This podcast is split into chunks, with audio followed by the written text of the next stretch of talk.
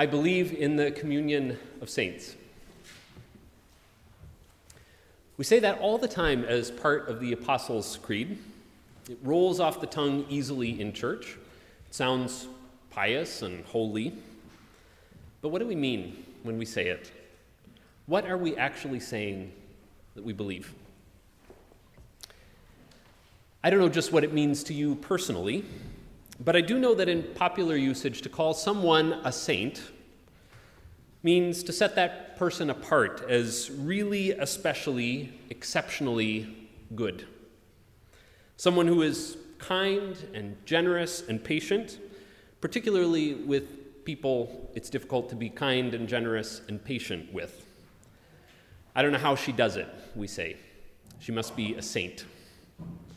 In popular usage, saints are sort of those select few out there, the ones who manage almost inhuman feats of goodness. The church sometimes has its own versions of these sorts of saints, of course.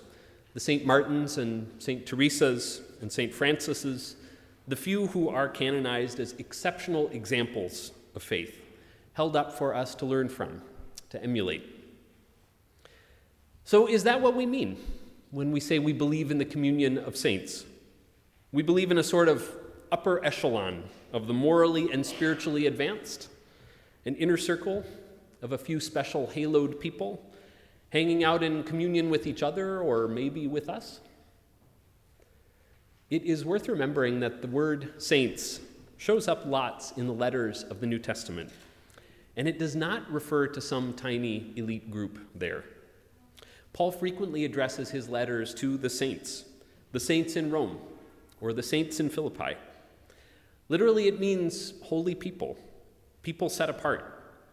He even writes to the saints in Corinth, and if you can remember anything about the letters that he wrote to that community, you know that the folks in Corinth were not exactly polished examples of piety.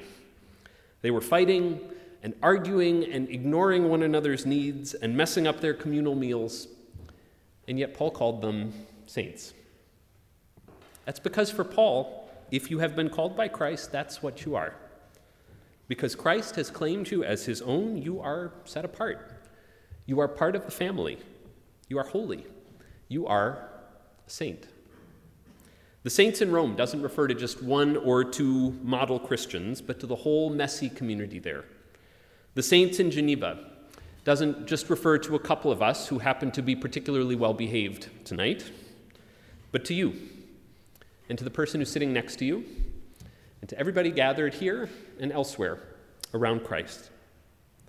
So when we say, I believe in the communion of saints, maybe we mean something like this I believe God's people are made into a holy community, and I believe I am a part of it. We are celebrating All Saints Sunday today. This is, of course, a day for remembering those saints in our lives, people who have pointed the way for us, people who have gone before us in faith. At the same time, it's a day for remembering our place in that great community that spans time and space of all of God's people. It's a time for remembering that we too, just as we are right now, with our faults and our gifts and our limitations and our dreams, we too are part of the communion of saints. We have seats at that unimaginably large table. With that expansive view of sainthood in mind, I think the reading we heard from the Gospel of Luke, his version of the Beatitudes, might seem like a rather strange reading for All Saints Sunday. I mean, for this day that is meant to be all inclusive, drawing in and embracing all of God's beloved people, this seems like a text that draws some pretty definite lines. Blessed are you who are poor, woe to you who are rich. Blessed are you who are hungry and woe to you who are full. Blessed are you who weep, and woe to you who are laughing. The more familiar and somewhat gentler version of the Beatitudes from the Gospel of Matthew only includes blessings, but Luke's version has those woes there. It seems like a text that divides up the world pretty neatly into the good and the bad, the saints and the sinners, the holy and the unholy, the blessed and the woeful. It might sound like that. But biblical scholars are quick to point out that Jesus isn't making such definite pronouncements here. He's not forever separating the saved from the damned. He's doing something far more interesting and far more life giving than that. Blessed is a tricky word. It's been used so much and in so many ways. Somebody has been blessed with really good teeth or blessed with really good weather on their vacation. We basically use it interchangeably with lucky, right? But the Greek word there does not mean lucky. It can mean happy, but maybe even better, it can mean satisfied. And Jesus names these unlikely people, those who are poor or hungry or singled out or weeping, as satisfied. Not because the things that they experience are themselves good or satisfying, but because God has special concern for them. God holds them close. God doesn't forget them. God means to satisfy their needs, to turn their mourning to dancing. They are satisfied in the deepest sort of way because they're held in God's promise. They are of concern to God. Blessed is a tricky word, and woe is even trickier. The opposite of blessing in English, of course, is cursed. So we might hear these woe statements that way Cursed are the rich, cursed are those who laugh. But the word used there doesn't mean cursed or damned. It's actually an exclamation in Greek. Biblical scholar Matt Skinner says we might best translate it as yikes or look out. Look out, you who are rich. Look out, you who are full. Look out, you who are laughing. Those aren't pronouncements of condemnation forever. And I suppose I'm glad about that, since by the standards of first century Galilean peasants, I am most certainly rich and full. But they don't let us off the hook either. They are statements certainly meant to get the attention of people like me, people who are basically well off. Watch out, Jesus says, to those of us with enough to live comfortably.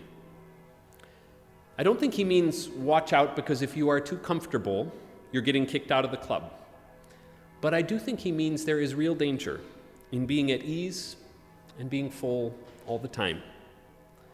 We spend so much of our time thinking life is about acquiring things money and possessions and honor and titles and esteem. We think of these sorts of things as blessings, and we imagine that the more of them we accumulate, the happier and more satisfied we are going to be. But Jesus has always had a different vision for what life is about. It's about loving God and loving your neighbor. It's about looking out for those on the margins. It is about ensuring that the hungry are fed and the strangers are welcomed. It's about seeking justice for the oppressed it is about seeing to it that everyone has enough. So when you're too busy acquiring stuff to be concerned about those who are in need, look out. When you're too full to be bothered with those who are hungry, look out. Look out because you are bound to miss the true blessings of life the blessings of community, of solidarity, of sharing. Look out because you are bound to miss the joy of life in the company of Jesus and those that he gathers around him. You see what Jesus is doing here? He's not drawing lines between those who are worthy and unworthy. He's describing the way of life that comes from being in his presence. He's describing the values of the community of saints. We are part of that community, friends. It's a community that stretches far and wide that holds us and those who've gone before and who knows who comes beyond.